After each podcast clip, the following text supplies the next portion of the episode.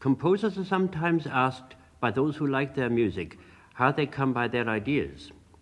But this is a question that cannot be answered because the composer himself is just as much in the dark as his questioner.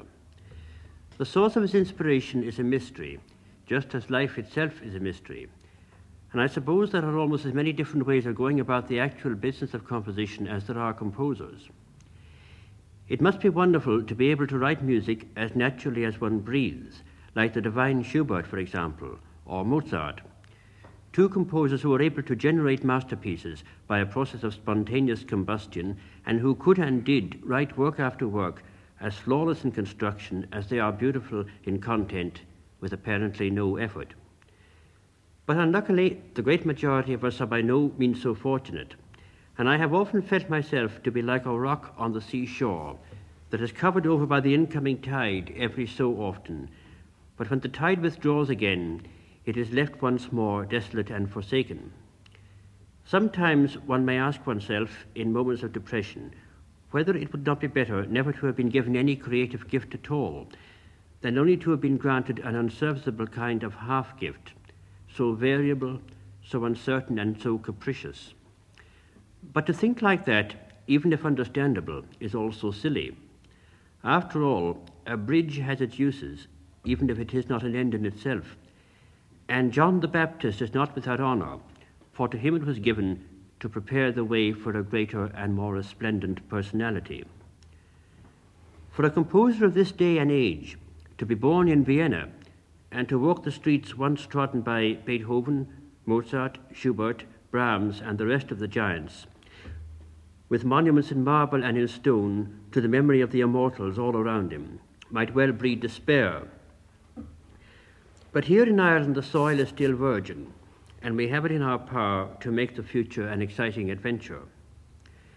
We have a great tradition of folk song, but no tradition at all of composition. Although there are several very interesting composers living and working at the present time, in spite of what is sometimes written against us as a body by certain critics and writers to the press. How to retain and expand one's creative gifts into old age, supposing one lives that long, ensuring the triumph of mind and spirit over a slowly decaying body, is a problem that was not solved by Wordsworth or by Ravel, although Yeats, Verdi, and to some extent Vaughan Williams held the magic secret. Maybe the best thing is to try to be brave, adventurous, and never to refuse new experiences. Maybe you think this is a rather vague and unsatisfactory kind of credo, but Walt Whitman has summed it all up for me far better than I myself could ever hope to do in the following lines Sail forth, steer for the deep waters only. Reckless, O soul, exploring, I with thee and thou with me. For we are bound where mariner has not yet dared to go, and we will risk the ship, ourselves and all.